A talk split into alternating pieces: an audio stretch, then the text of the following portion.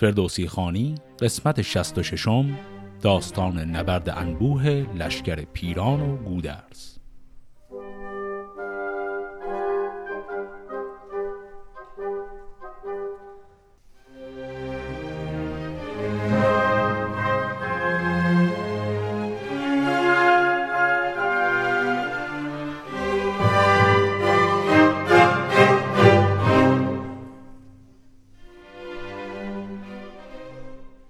قسمت قبل با نامه‌ای که پیران خطاب به گودرز نوشته بود به پایان رسید که در اون نامه پیران شرایط صلحی رو که گودرز قبلا در ابتدای این جنگ گفته بود رو پذیرفت و علاوه بر اون قول داد که یک تعدادی از سرزمین هایی که محل تخاصم هست بین دو کشور اینها رو هم همه رو تخلیه کنه و به ایران پس بده و با این پیام پسر خودش روین رو روانه کرد به سمت گودرز.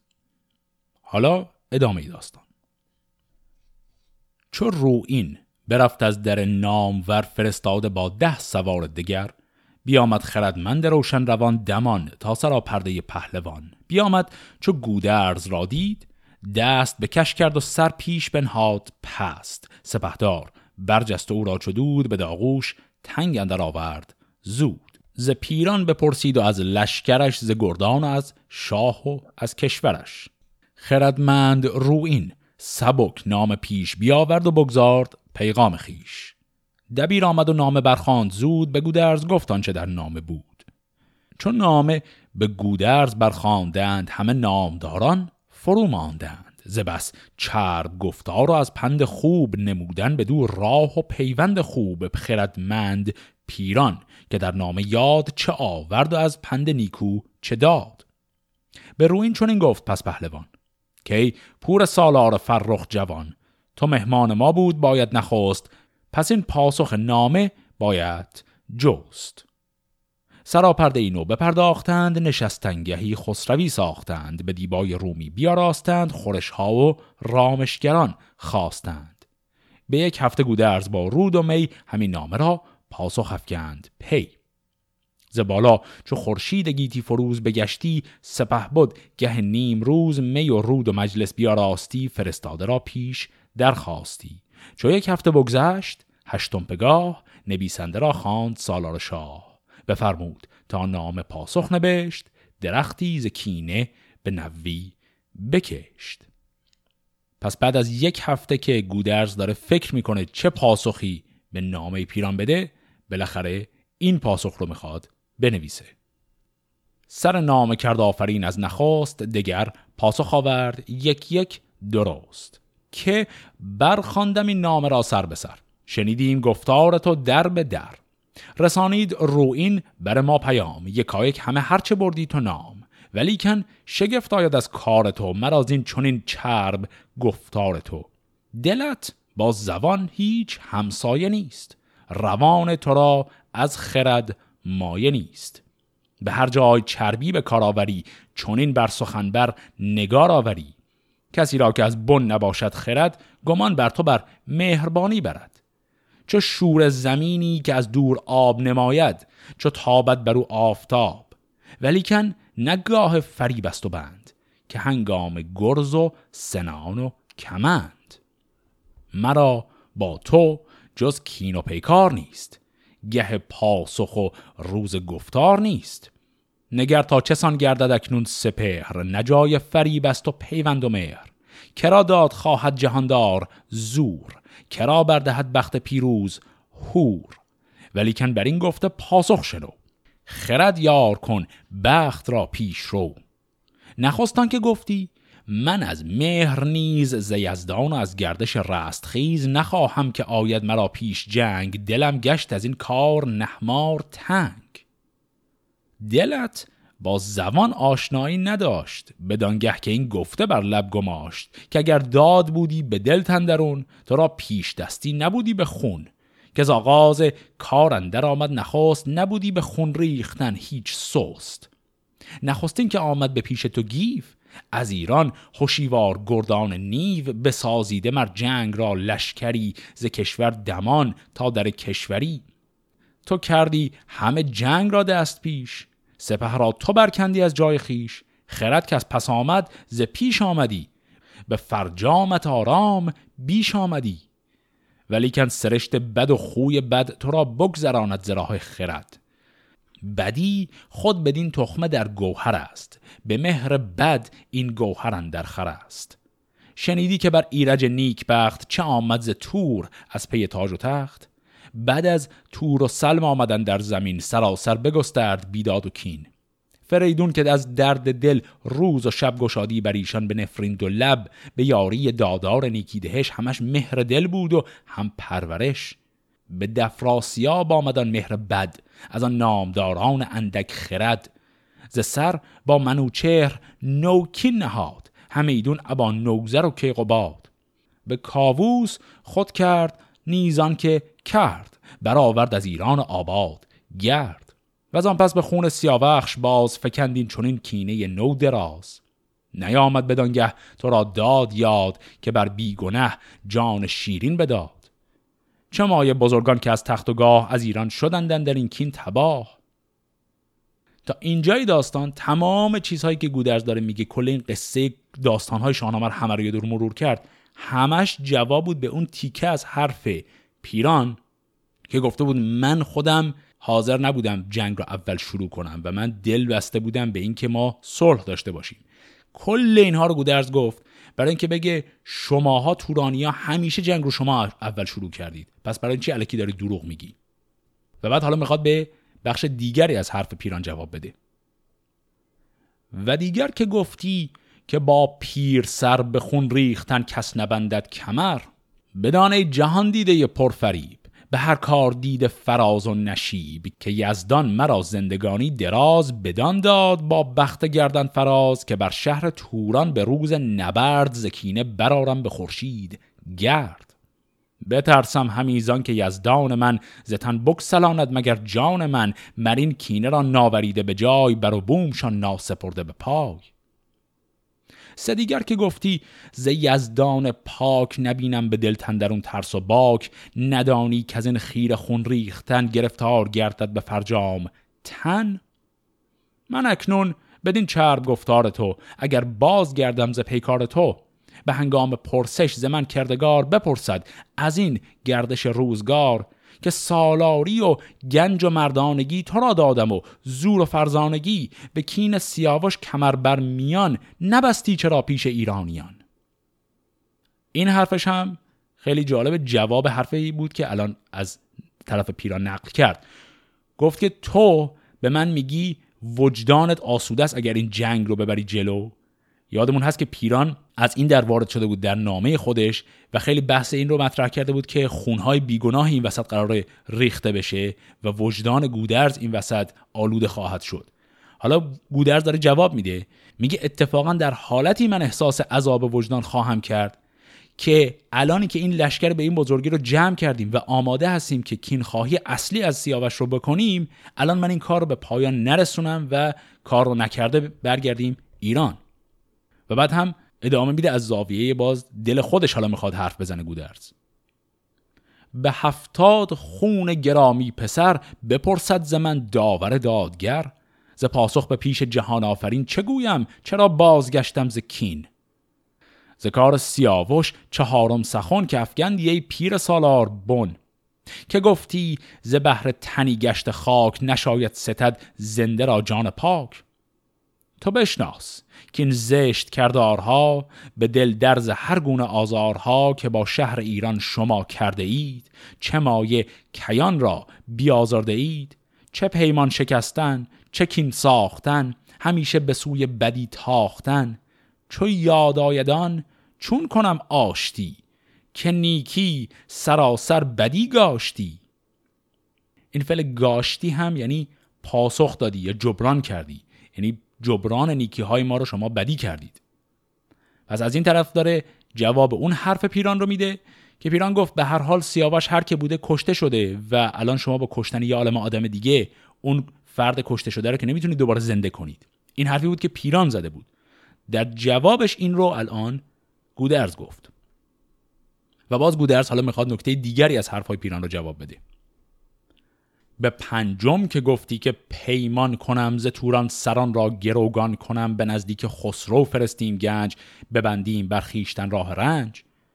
بدانه نگهدار توران سپاه که فرمان جز این است ما راز شاه. مرا جنگ فرمود و آویختن به کین سیاوخش خون ریختن. چو فرمان خسرو نیارم به جای روان شرم دارد ز گیتی خدای. و امید داری که خسرو به مهر گشاید بر این گفت های تو چهر؟ گروگان و این خواسته هرچه هست چو لحاک و روین خسرو پرست گسی کن به زودی به نزدیک شاه سوی شهر ایران گشاده است راه. پس این الان حرفش جواب به اون صحبتی بود که پیران خودش شرایطی رو پذیرفته بود گفته بود من حاضرم اعضای خانواده خودم رو هم به عنوان گروگان بدم برای تضمین این صلح. گودرس حرفش اینه که اون شرط مال قبل بود. اون تموم شد. الان من فرمان جنگ دارم. فرمان مذاکره دیگه ندارم. اگر الان می‌خوای خودت این کار رو بکنی بکن. من جلوت رو نمی‌گیرم اما این مذاکره دیگه به من ربطی نداره. من وظیفم چیز دیگری است. ششم شهر ایران که کردی تو یاد. بر بوم آباد و فرخ نهاد. سپاریم گفتی. به خسرو همه. بر خیش خانم یکایک رمه. تو را کرد یزدان از این بینیاز گراگه نیی تا گشاییم راز. سوی باختر تا به مرز خزر همه گشت لحراس را سر به سر. سوی نیمروز اندرون تا به سند جهان شد به کردار رومی پرند. تهم نیو رستم ابا تیغ تیز برآورد از ایشان دم رستخیز. سر هندوان با درفش سیاه فرستاد رستم به نزدیک شاه. دهستان و خارزم آن بوم و بر که ترکان برآورده بودند سر بیابان از ایشان بپرداختند که از آن سو همی تاختن ساختند. ببارید بر شیده اشکش تگرگ فراز آوریدش به نزدیک مرگ. اسیران و از خواسته چند چیز فرستاد نزدیک خسرو بنیز و از این سو من و تو به جنگ اندریم بدین مرکز نام و ننگ اندریم. به یک چند دیدی مگر دست برد از این نامداران و شیران گرد اریدون که روی اندراری به روی رهانم تو رازین همه گفتگوی. به نیروی یزدان و فرمان شاه به خون غرقه گردانم این رزمگاه. پس جواب اون حرف آخری هم که شنیدیم همون نکته بود که پیران گفته بود. گفته بود که این قلم روها رو یک تعداد زیادی منطقه رو نام برده بود. گفته بود اینها محل دعواست. من اینها رو حاضرم از طرف افراسیاب وساطت کنم. ببخشیم به ایران. الان گودرز داره بهش خبر میده که آقا اگر خودت نمی‌دونستی بذار من بهت بگم.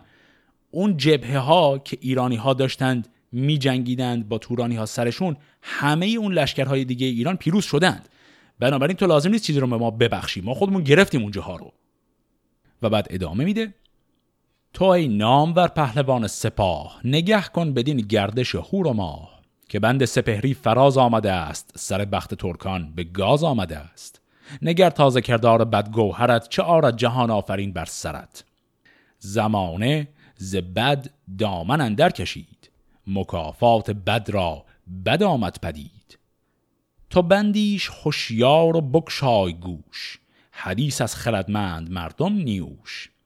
بدان کین چونین لشکر نامدار سواران شمشیر زن صد هزار همه نامجوی و همه کین خواه به دفسون نگردند از این رزمگاه. زمانه برآمد به هفتم سخن فکندن وفا را به سوگند بن. الان اینجا می‌خواد جواب اون نکته رو بگه که پیران گفت الان وقتشه که با هم دیگه سوگندی ببندیم. میگه به پیمان مرا با تو گفتار نیست خرد را روانت خریدار نیست. از ایرا که با هر که پیمان کنی وفا را به فرجام هم بشکنی. به سوگند تو شد سیاوش به باد. به گفتار کس بر تو ایمن مباد. نبودیش فریاد رس روز درد چه مایه به سختی تو را یاد کرد. به هشتم که گفتی مرا تاج و تخت از آن تو بیش از تو مردی و بخت. همیدون فزونم به مردان و گنج ولی کن دلم راز مهر است رنج. من ایدون گمانم که تا این زمان به جنگ آزمودی مرا بیگمان. گرم بی هنر یافتی روز کین تو دانی کنون. بازم از نو ببین. خب این نکته هم که الان شنیدیم جواب قاطع و دندان شکن گودرز بود به یکی دیگه از حرفای پیران. خاطرمون هست که در اون نامه که پیران نوشته بود برای اینکه موضع خودش رو از زاویه اجزلابه نشون نده یک چیزی گفته بود در این باره که من از ارج و مقام خیلی بالاتری نسبت به تو برخوردارم. هم از نظر وضع مکنت مالی و هم از درجه سپه سالاری و دلیل اینکه نمی‌خوام بجنگم اینه که دلم میسوزه به حال این سپاهی که از هر دو طرف انسانهای بیگناهی درشون می‌خوان کشته بشن. استدلال پیران این شکلی بود. الان گودرز داره به اون حرف جواب میده. میگه اگر فکر می‌کنی که از نظر جنگاوری از من سر هستی و فقط به خاطر اینکه دلت میسوزه حاضر نیستی به جنگی خیلی خوب. تو قبلا جنگیدن منو دیدی. اگرم یادت رفته بیا تا دوباره بهت نشون بدم. و نکته بعدی رو هم که می‌خواد جواب بده اینه. به فرجام گفتی ز مردان مرد تنی چند بگزین ز بهر نبرد. من از لشکر ترک همزین نشان بیارم سواران مردم کشان که از مهربانی که بر لشکرم نخواهم که بیداد و کین گسترم. تو با مهربانی نهی پای پیش که دانی نهان دل و رای خیش. بیازارد از من جهاندار شاه که یک از دیگر بکسلانم سپاه. و دیگر که گفتی مبارز گزین که با من بگردد بر این دشت کین. یکی لشکری پرگنه پیش من پرازار از ایشان. دل انجمن نباشد ز من شاه همداستان که از ایشان بگردم بدین داستان. نخستیم به دنبوه زخمی چو کوه بباید زدن سر به سر هم گروه. میان دو لشکر دو صف برکشید گریدون که پیروزی آید پدید. وگرنی همین نامداران مرد بیاریم و سازیم جای نبرد. از این گفته گر بکسلی باز دل من از گفته خود نیم دلگسل. و ریدون که با من به داوردگاه بسنده نخواهی بودن با سپاه سپه خواه و یاور ز سالار خیش به جرفی نگهدار پیکار خیش پراگنده از لشکرت خستگان ز خیشان نزدیک و پیوستگان بمان تا شوند از پزشکان درست زمان جستن اکنون بدین کار توست. تو را چند خواهی؟ زمان و درنگ. وگر جنگ خواهی بیارای جنگ. بدان گفتم این تا به روز نبرد به ما بهانه نباید کرد. که ناگاه با ما به جنگ آمدی کمین کردی و بیدرنگ آمدی.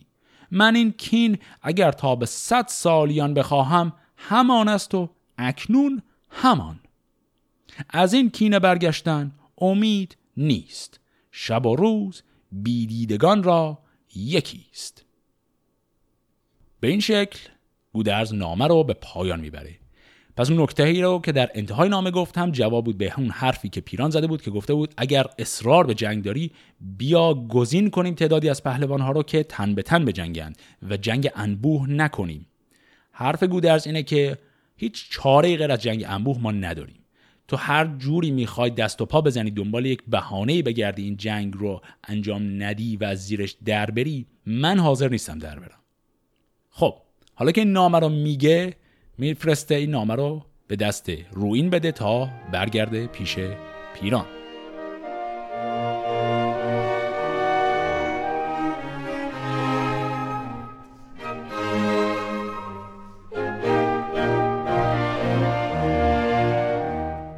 چون این پاسخ نامه گشت اسپری فرستاده آمد به سان پری. کمر برمیان بر سطوری نوند سواران به گردندرش نیز چند. فرود آمد از اسب روین گرد گوان را همه پیش گودرز برد. سپهدار فرمود تا موبدان ز همه نامور بخردان به زودی سوی پهلوان آمدند. خردمند و روشن روان آمدند پسان پاسخ نام پیش گوان بفرمود بر خواندن پهلوان. بزرگان که از آن نامه دلپذیر شنیدند گفتار فرخ دبیر. خوش و رای پیران تنک داشتند. همه پند او را سبک داشتند. خب از اتفاق جالب اینجا افتاد. اولش که نامه پیران رو برای لشکریان ایران خونده بودند همه لذت می بردند و تعجب می کردند از این حرف پیران چقدر نقض و قویه و نمی‌دونستن چجوری می‌تونن مذاکره کنن با استدلال هاش الان که تمام اون استدلال ها رو یکی یکی گودرز جواب داده حرفهای پیران به نظرشون اصطلاحا تنک یعنی ناچیز و همچین کم میاد. و همین دلیل هم پهلوانان ایران اینطوری جواب میدن. به گودرز بر آفرین خواندند ورا پهلوان زمین خواندند. پس آن نامه را مهر کرد و بداد به روین پیران ویس نژاد. چون از پیش گودرز برخواستند بفرمود تا خلعت آراستند چه اسپان تازی به زرین ستام چه افسر چه شمشیر زرین نیام. ببخشید یاران را سیم و زر که را در خور آمد کلاه و کمر. برفت از در پهلوان با سپاه سوی لشکرش برگرفتند راه. چون رو این به نزدیک پیران رسید به پیش پدر شد چونان چون سزید. به نزدیک تختش فرو برد سر جهان دید پیران گرفتش به بر. چو بگذارد پیغام سالار شاه بگفتن چه دیدن در آن رزمگاه. پس آن نامه برخاند پیشش دبیر. یکایک رخ پهلوان شد چو قیر. دلش گشت پر درد و جان پر نهیب. بدانست کامد به تنگی نشیب. شکیبایی و خاموشی برگزید نکردان سخن بر سپه بر پدید. و آن پس چون این گفت پیش سپاه که گودرز را دل نیاید به راه. از آن خون هفتاد پور گزین نیار آمدش یک زمان دل زکین گریدون که او برگذشته سخن به نوی همی کینه سازد زبان. چرا من به کین برادر کمر نبندم نخارم بر این کینه سر؟ بران خون نخصد سر نامدار که از تن جدا شد گه کارزار که اندر بر و بوم ترکان دگر سواری نبندد چو هومان کمر چون نستی هنان سر و سایه فکن که شد ناگهان ناپدید از چمن. بباید کنون بست ما را کمر نمانیم بیرانیان بوم و بر. به نیروی یزدان و شمشیر تیز براریم از آن انجمن رستخیز. خب از وقتی که این نامه رو پیش پیران می‌خونن واکنش پیران اینه که میگه من اصلا پیش دستی کردم برای این صلح به اعتقاد خودش این کارو کرده چون که من الان بهانه داشتم برای کینه جویی چون دو تا از برادرام کشته شده بودن. ولی داشتم برای خودم اینجوری حساب می‌کردم که گودرس هم اعضای خانوادهش رو قبلا از دست داده. من می‌تونستم بگم آقا من کینه خواهی اعضای خانواده خودم رو نمی کنم عوضش تو هم از کینه خواهی اعضای خانواده خود دست بکش و صلح کنیم. این استدلالی بود که پیران توی ذهن خودش داشت و الان داره پیران برای خودش میگه مثل اینکه گودرس حاضر نیست این قضیه انتقام جویی رو ول کنه. پس اگر اون ول نمی‌کنه من برای چی خون ریخته برادرهای خودم رو ول کنم؟ من هم می‌خوام انتقام بگیرم. پس الان دیگه واضحه که جنگ رو هیچ رقمه نمیشه عقب انداخت. از اسپان گله هرچه شایسته بود ز هر سو به لشکرگه آورد. زود. پیاده همه کرد یک سر سوار دو اسب سوار از در کارزار. سر گنج های کهن برگشاد به دینار دادن درن درگشاد چون این کرده شد نزد افراسیاب نوندی برافکند هنگام خواب. فرستاده ای با خوش و رای و ویر سخنگوی و گرد و سوار و دبیر. که رو شاه توران سپه را بگوی که ای دادگر خسرو به نامجوی. که از آنگه که چرخ سپهر بلند بگشت از بر تیر خاک نژند چو تو شاه برگاه ننشست نیز به کس نام شاهی نپیوست نیز. نزیبا بود جز تو مر تخت را کلاه و کمر بستن و بخت را.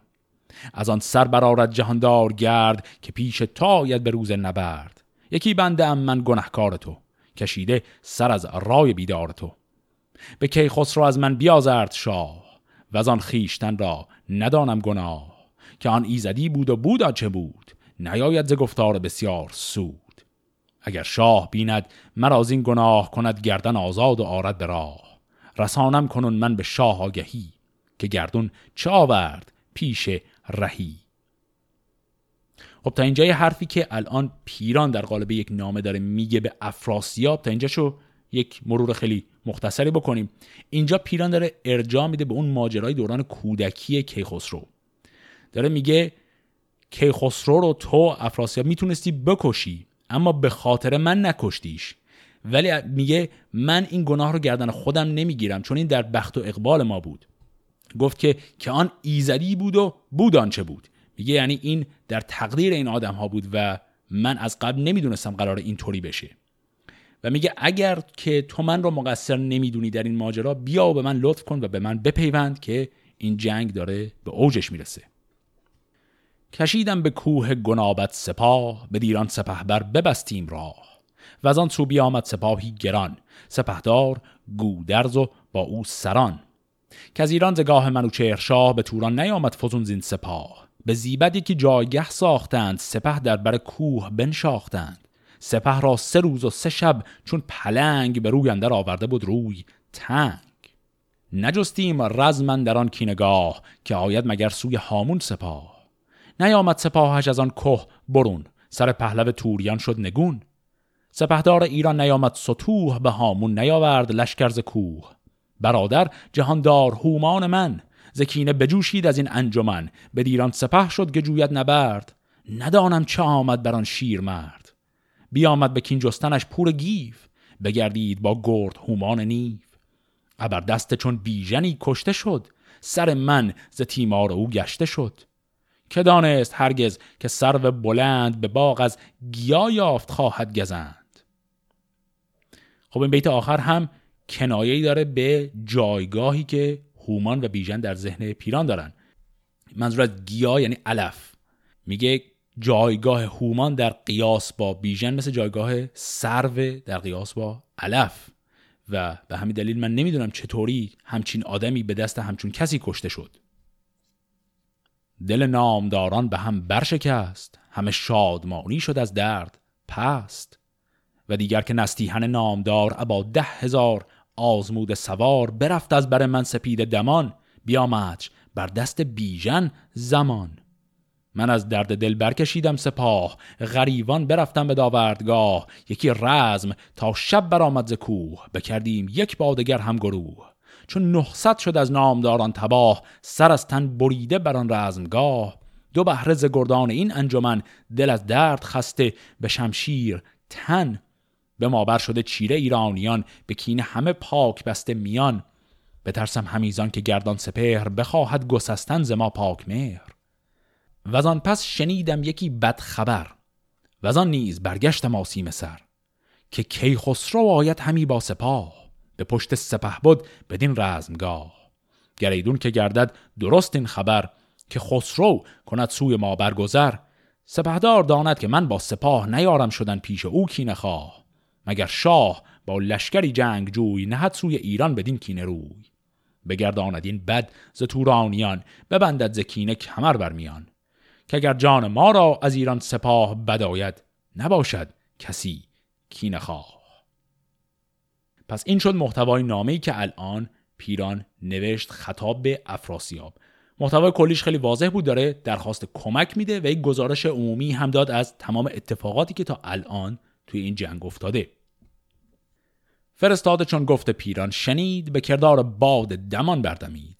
نشست از بر باد پای نوند به کردار آتش حیونی بلند. بشد تا به نزدیک افراسیاب نه دم زد به رهبر نه آرام خواب. به نزدیک شاهندر آمد چو باد ببوسید تخت و پیامش بداد. چو بشنید گفتار پیران به درد دلش گشت پر خون و رخسار زرد. شد از کار آن خستگان خسته دل بر آن درد بنهاد پیوسته دل. و آن نیز که از دشمنان لشکرش گریزان و ویران شده کشورش ز هر سو پلنگ اندر آورده جنگ بر او بر جهان گشته از جنگ تنگ. چو گفتار پیران از آن سان شنید سپه را همه پای بر جای دید بر او آفرین کرد و شادی نمود. به دلشندرون روشنایی فزود. فرستاده را در بر خیش جای بسازید و آن شب همی کرد رای. واکنش افراسیاب اینجا پس واکنش جالبی بود. از یک طرف خیلی ناراحت میشه به خاطر اخباری که پیران بهش میده. و از اون طرف هم چون اخبار از جبههای دیگه بهش رسیده و می‌دونه که در اون جبههای دیگه تماما تورانی ها کامل شکست خوردن از این که خبردار میشه که لشکر پیران هنوز پاورجاست و شکست نخورده باز خوشحال میشه یک کمی. و الان افراسیاب می‌خواد پاسخ این پیغام های پیران رو بفرسته.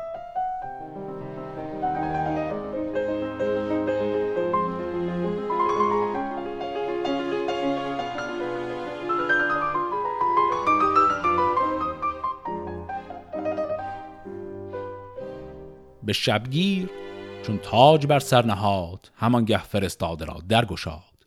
بفرمود تا باز گردد به جای سوی نامور بنده کت خدای.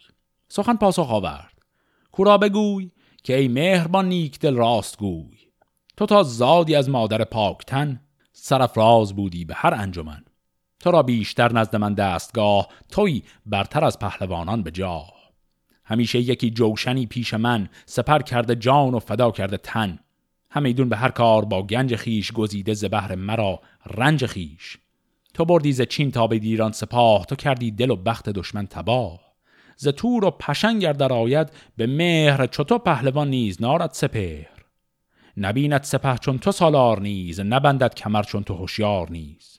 نخواستن که گفتی من از انجمن گنهگار دارم همین خیشتن که کی خسرو آمد ز توران زمین به دیران و با ما بگسترد. کین بدین من که شاهم نیازاردم به دل هرگز این یاد ناوردم نباید که باشی بدین تنگ دل ز تیمار گردد پراژنگ دل.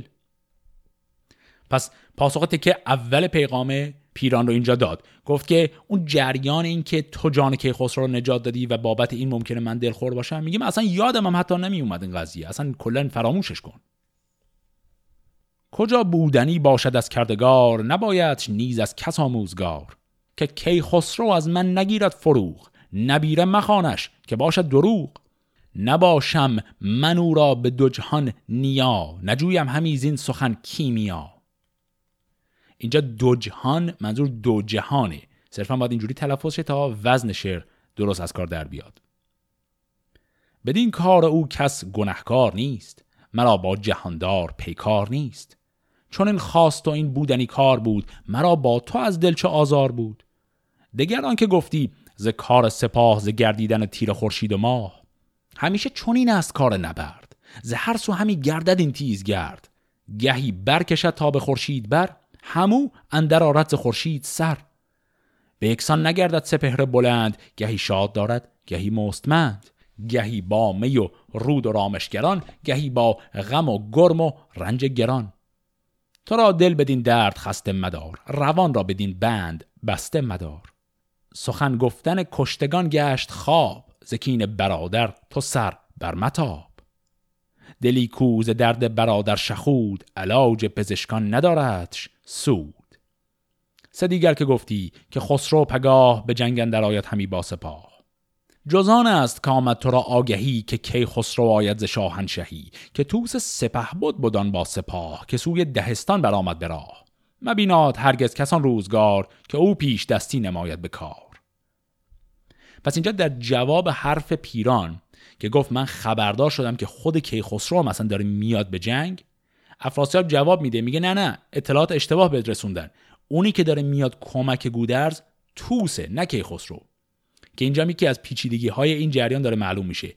هر دوی اینا دارن به شکلی درست میگن ولی هیچ نمی‌دونن جزئیات قضیه چیه. چون ما می‌دونیم که توس داره میاد به کمک گودرز و بعد پشت سر توس خود کیخسرو هم داره میاد. هم افراسیاب اطلاعات ناقص داره اینجا و هم پیران. ولی فارغ از اون قضیه افراسیاب این جواب رو میده. که من خود برانم که زیدر پگاه بدان سوی جیهون گذارم سپاه. نه گودرز مانم نه خسرو نه توس نه گاه و نه تاج و نه لشکر نه کوس. به دیران بران گونه رانم سپاه که از آن پس نبیند کسی تاج و گاه. به کی خسرو از بن نمانم جهان. به سر بر فرود آرمش ناگهان. به خنجر برانسان ببرم سرش که گرید برو زار موی گرش. مگر کاسمانی دگرگونه کار فراز آید از گردش روزگار. تو را ای جهان دیده سرفراز نکرده است یزدان به چیزی نیاز. زمردان و از گنج روی دست همه ایزدی هرچه باید هست. یکی نامور لشکری ده هزار دلیر و خردمند و گرد و سوار. فرستادم اینک به نزدیک تو که روشن شود جان تاریک تو. که از ایرانیان ده و زیشان یکی به چشم یکی ده سوار اندکی. چو لشکر به نزد تو آید مپای سر و تاج گودرز بکسل ز جای. همان کوه کو کرده دارد حصار به دستپان جنگی به پای اندرار. مکش دست از ایشان به خون ریختن تو پیروز باشی به داویختن.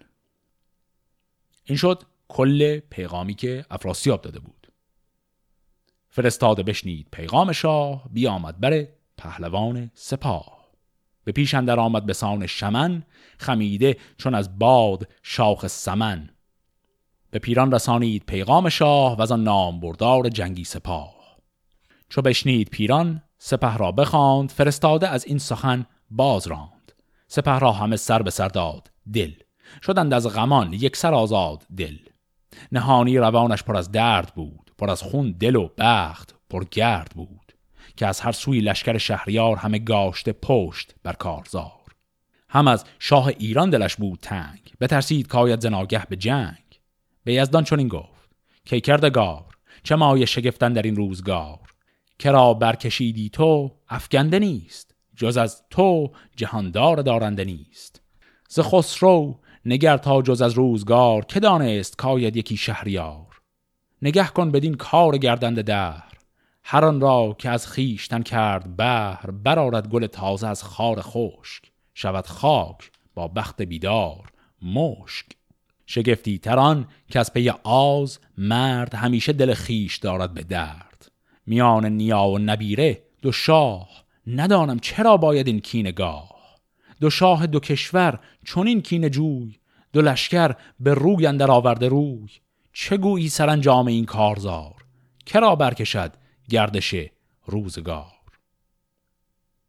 پس آنگه به یزدان بنالید زار که ای روشن دادگر کردگار. گر افراسیاب در این کینگاه ابا نامداران توران سپاه بدین رزمگه کشته خواهد شدن سر بخت ما گشته خواهد شدن. چو کی خسرو آید از ایران به کین بدو باز گردد سراسر زمین. روا باشه در خسته در جوشنم برارد روان کردگار از تنم. مبیناد هرگز جهان بین من.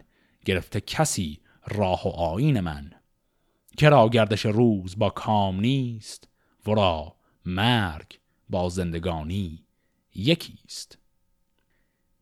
این دعای بسیار جالبی بود. چون باز هم یک بعد دیگه از همون شخصیت واقعا پیچیده پیران رو داره به ما نشون میده. تا الان ما یکی از مشکلاتی که داشتیم این بود که پیران همیشه حرف بیرونش رو ما میشنیدیم حرفی که در قالب پیام به این و اون میگه. و آدم های مثل گودرز همیشه به این حرف شک داشتن می‌گفتن این داره دروغ میگه یا کلکی در کارشه. اما الان ما یک موقعیتی پیدا کردیم که داریم دعای پیران با خدای خودش رو میشنویم. یعنی اینجا دیگه در حال دروغ گفتن نیست این دیگه واقعا حرف دلش رو داره می‌زنه. و توی شنیدن حرف دل پیران داریم باز همین جزئیات رو می‌بینیم.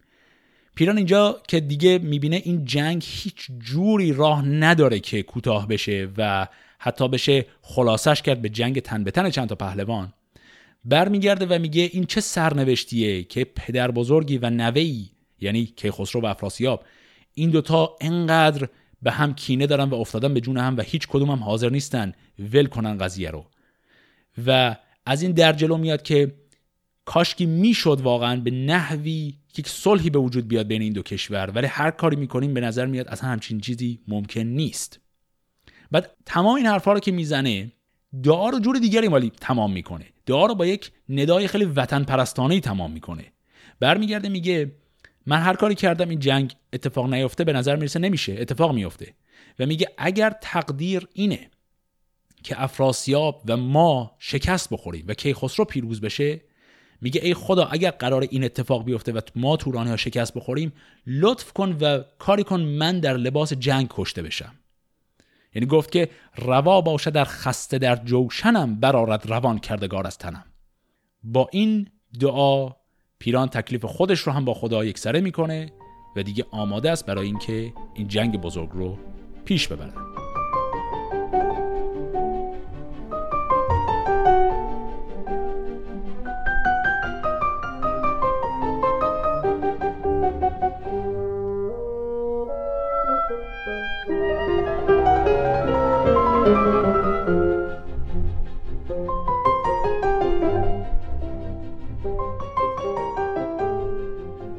درویه زلشکر برآمد خروش.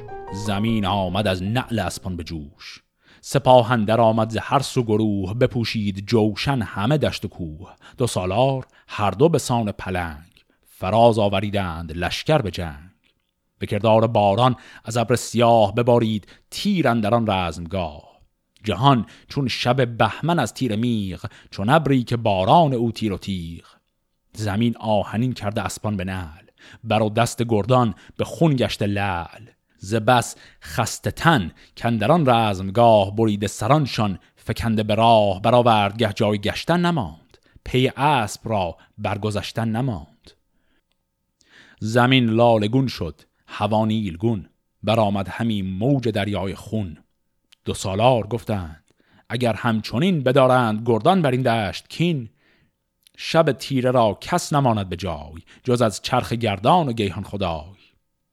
چو پیران چنان دید جای نبرد به لحاک فرمود و فرشید ورد.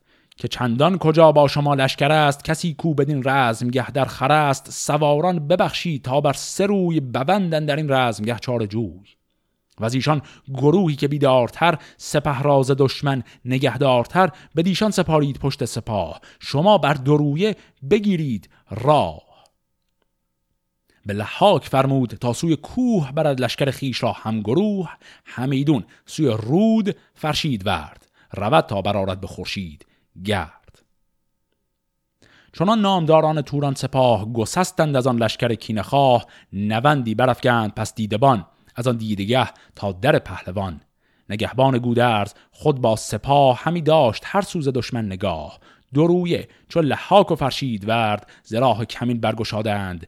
گرد سواران ایران براویختند همی خاک با خون برامیختند نوندی بیامد ز هر سو دمان به داگاه کردن بر پهلوان. نگه کرد گودرز تا پشت اوی که دارد ز گردان پرخاش جوی. گرامی پسر شیر شرزه حجیر به پشت پدر بود با تیغ و تیر.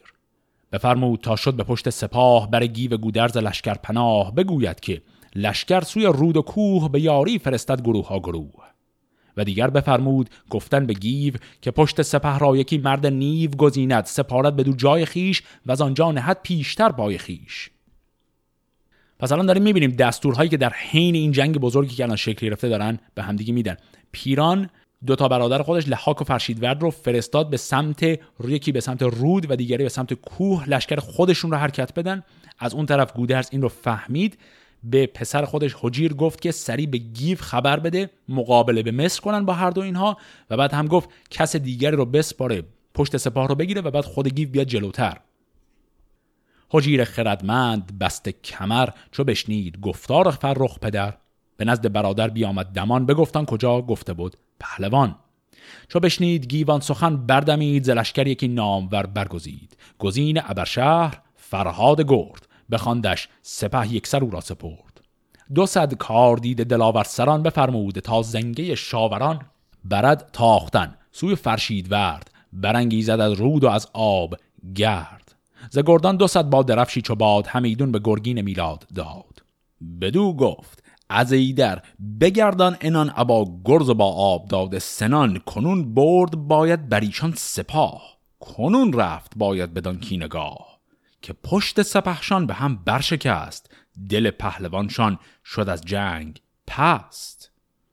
کنون شیرمردی به کار آیدت که با دشمنان کارزار آیدت.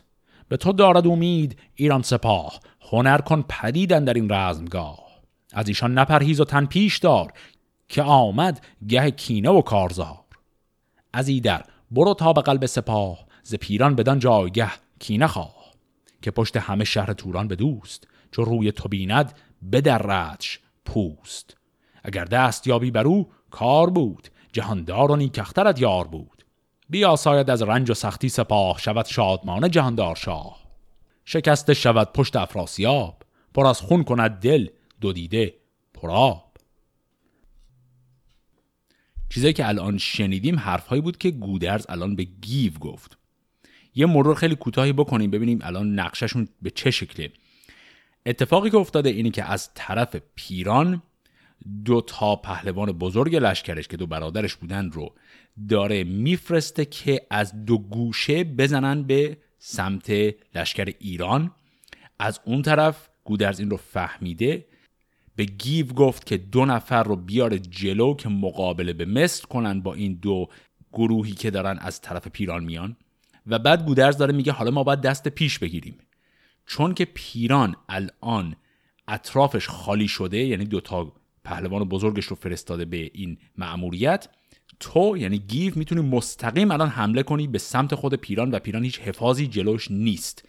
و گفت که تو برو مستقیم به پیران حمله کن او رو از بین ببر و با این کار این جنگ عملا تمام میشه. بگفتین سخن پهلوان با پسر. پسر جنگ را تنگ بسته کمر.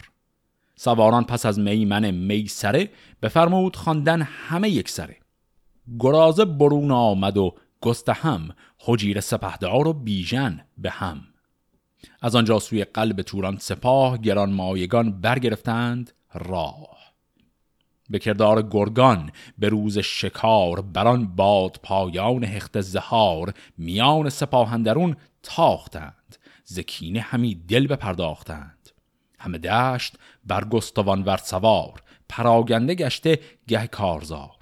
چه مایه فتاده به پای سطور کفن جوشن و سینه شیر گور. چو روین پیران ز پشت سپاه بدیدان تگاپوی و گرد سیاه بیامد ز پشت سپاه بزرگ ابا نامداران به کردار گرگ. براویخت برسان شرز پلنگ بکوشید و هم بر نیامد به جنگ. بیافکند شمشیر هندی مشت به نومیدی از جنگ بنمود پشت. سپهدار پیران و کسهای خیش بماندان زمان خیره بر جای خیش پس اتفاق دیگری که الان افتاد این بود که وقتی گیو این گروه ویژه رو داره با خودش می‌بره که مستقیم حمله کنن به سمت پیران رو این پسر پیران اینها رو می‌بینه. میره به سمتشون مقابله کنه می‌بینه اونها انقدر قوی هستن که نمی‌تونه مقابله کنه و فرار می‌کنه. و این فرار کردنش باعث تعجب پیران میشه. چو گیوانگهی روی پیران بدید انان سوی او جنگ را برکشید. از آن مهتران پیش پیران چهار به نیزه از اسپندر آورد خار. بزه کرد پیران ویس کمان همی تیر بارید بر بدگمان. سپر بر سر آورد گیو سترگ. به نیزندر آمد به کردار گرگ. چون آهنگ پیران سالار کرد که با او به نیزه به جوید نبرد فرو ماند اسپش همیدون به جای. که از آنجا که بود پیش ننهاد پای. یکی تازیانه بران تیز رفت بزد خشم را نام بردار گو. بجوشید و بکشاد لب راز بند به نفرین دشخیم دیو نژند. پس الان گیو مستقیم می‌خواد بتازه به سمت پیران. نیزه رو هم گرفته دستش که با نیزه به او حمله کنه اسبش نافرمانی می‌کنه و حاضر نیست بره جلو و هر چقدر هم گیو بهش تازیانه می‌زنه این اسب تکون نمی‌خوره.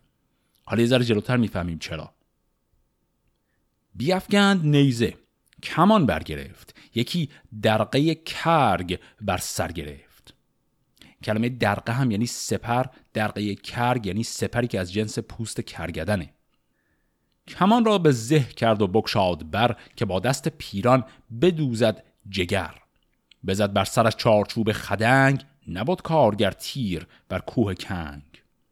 همیدون سه چوبه بر اسب سوار بزد گیو پیکان جوشن گذار نشد اسب خسته نه پیران نیو. به دانجا رسیدند یاران گیو چو پیران چنین دید برگشت زود. برفت از پیش گیو تازان چو دود. به نزدیک گیو آمد آنگه پسر که ای نام بردار فرخ پدر من ایدون شنیدستم از شهریار که پیران فراوان کند کارزار ز جنگ بسی تیز چنگجده ها مرو را بود روز سختی رها. سرانجام بر دست گودرز هوش برارد تو ای باب چندین مکوش. گر او را زمانه نیامد فراز چه پیچی تو او را به سختی و آز؟ خب اینجا نکته خیلی جالبی داره گفته میشه. این حرفهایی بود که الان پسر گیو با گیو گفت و حداقل دو تا نکته مهم برای ما داره. نکته اول این که اینجا معلوم شد چرا اون جریان نافرمانی اسبش چند دقیقه قبل اصلا وجود داشت. بیژن داره میگه یکی از همون پیشگویی های همیشگی کیخسرو رو که معلوم است کجا حالا این پیشگویی رو کرده یک جای بیژن شنیده این رو که پیران بعد از جنگ بسیار طولانی به دست گودرز قرار کشته بشه. و بیژن این رو داره به پدرش میگه میگه بخت در این نیست که تو الان بتونی پیران رو بکشی. بنابراین نمی‌خواد تلاش کنی برای این کار. و احتمالا دلیل این که این اسبش هم نافرمانی کرده در همین قضیه بخت و تقدیره. بخشی از قدرت تقدیر این جریان بوده که این اسب نتونه بره جلو و گیو نتونه مستقیم با پیران روبرو بشه. اما نکته خیلی جالبتر و مهمتر اینه که باز فردوسی یکی از همون کارهای همیشگیشو اینجا کرد. اون همین که خیلی بی سر و صدا یه بخشی از آینده داستان رو برای ما افشا کرد. پس الان دیگه ما می‌دونیم که در پایان این نبرد بین پیران و گودرز کدومشون قراره به دست کدوم یکی کشته بشه. پس اندر رسیدند یاران گیف پر از خشم و کینه سواران نیف چو پیران چنان دید برگشت از اوی. سوی لشکر خیش بنهاد روی. خروشان پر از درد و رخسار زرد به نزدیک لحاک و فرشید ورد بیامد که ای نامداران من دلیران و خنجرگزاران من شما را ز بهر چنین روزگار همی پرورانیدم در کنار. کنون چون به جنگ اندر آمد سپاه جهان شد ز دشمن به ما بر سیاه نبینم کسی که از پی نام ز پیش سپاه اندر آید به جنگ. چون آوای پیران به دیشان رسید دل نامداران ز کین بردمید. برفتند و گفتند اگر جان پاک نباشد به تن نیست با ننگ باک. ببندیم دامن یک اندر دگر نشاید گشادن بر این کین کمر. سوی گیو لحاک و فرشید ورد برفتند و جستند با او نبرد. بیامد بر گیو لهاک نیو یکی نیزه زد بر کمرگاه گیو. همی خواست کورا رباید ز زین نگونسار از اسب افکند بر زمین. به نیزه زره بردرید از نهیب نیامد برون پای گیو از رکیب. بزد نیزه پس گیو بر اسب اوی ز درد اندر آمد تگاور به روی. پیاده شد از اسب لهاک مرد فراز آمد از دور فرشیدورد. ابر نیزه گیو تیغی چو باد بزد کرد نیزه به دو نیم ساد پس الان هم لهاک و هم فرشیدورد هر دو برگشتند از اون مأموریتی که داشتن و الان هر دو دارن به سمت گیو حمله می‌کنن. دیدیم که لهاک خواست یک نیزه بزنه به گیو که با اون نیزه از اسب پرتش کنه. جواب نداد. گیو نیزه بهش خورد ولی از اسب تکون نخورد و بعد گیو خودش نیزه پرت کرد به اسب لحاک و لحاک رو از اسب پرت کرد پایین. ولی از اون طرف فرشیدورد اومد به کمک لحاک و این نیزه رو با شمشیر نصف کرد. چو گیون در آن زخم او بنگرید عمود گران از میان برکشید. بزد چون یکی تیزدم اجده ها که از دست او خنجر آمد رها. سبک دیگری زد به گردنش بر که آتش ببارید بر تنش بر. بجوشید خون از دهان و جگرش. تنش سست برگشت و شد خیره سرش. چو گیون در این بود لحاک زود نشست از بر بادپایی چو دود. ابا گرز و با نیزه برسان شیر بر گیو رفتند هر دو دلیر. چه مایه ز چنگ دلاور سران برو بر ببارید گرز گران. به زین خدنگندرون بود سوار سطوحی نیامدش از کارزار. چو دیدند لحاک و فرشید ورد چنان پایداری از آن شیر مرد ز بس خشم گفتند یک بادگر که ما را چه آمد از اختر به سر؟ بر این زین همانا که پیل است و بس ندرد بر او پوست جز شیر کس. زیارانش گیف آنگهی نیزه خواست همی گشت هر سو چپ و دست راست. بر ایشان نهاد از دروی نهیب یکی را نیامد سرندر نشیب. به دل گفت کاری نو آمد به روی مرا زین دلیران پرخاش جوی. نه از شهر توران سران آمدند که دیوان مازندران آمدند. سوی راست گیو اندر آمد چو گرد گرازه به پرخاش فرشید ورد. ز پولاد در چنگ رومی ستون به زیرندرون دیزه ای چون حیون گرازه چو بکشاد از باد دست به زین بر شدن ترک پولاد بست. بزد نیزه ای بر کمربند اوی زره بود نکس است پیوند اوی. یکی تیغ در چنگ بیژن چو شیر به پشت گرازن در آمد دلیر. بزد بر سر ترگ فرشید ورد زمین را بدرید ترگ از نبرد. همی کرد بر تارکش دست راست به دست پندر آمد نبودن چه خواست. پس الان داریم می‌بینیم که تا الان گیو داشت تنها با لحاک و فرشیدورد میجنگید و قدرت ها مساوی بود. بعد یاران گیو اومدن به کمکش. الان گرازه و بعد پشت سرش بیژن اومدن دارن به سمت لحاک حمله می‌کنند. پس بیژن در دمان گست هم ابا نامداران ایران به هم. به نزدیک توران سپاه آمدند خلید دل و کینخواه آمدند. ز توران سپاه اندریمان چو گرد بیامد دمان تا به جای نبرد.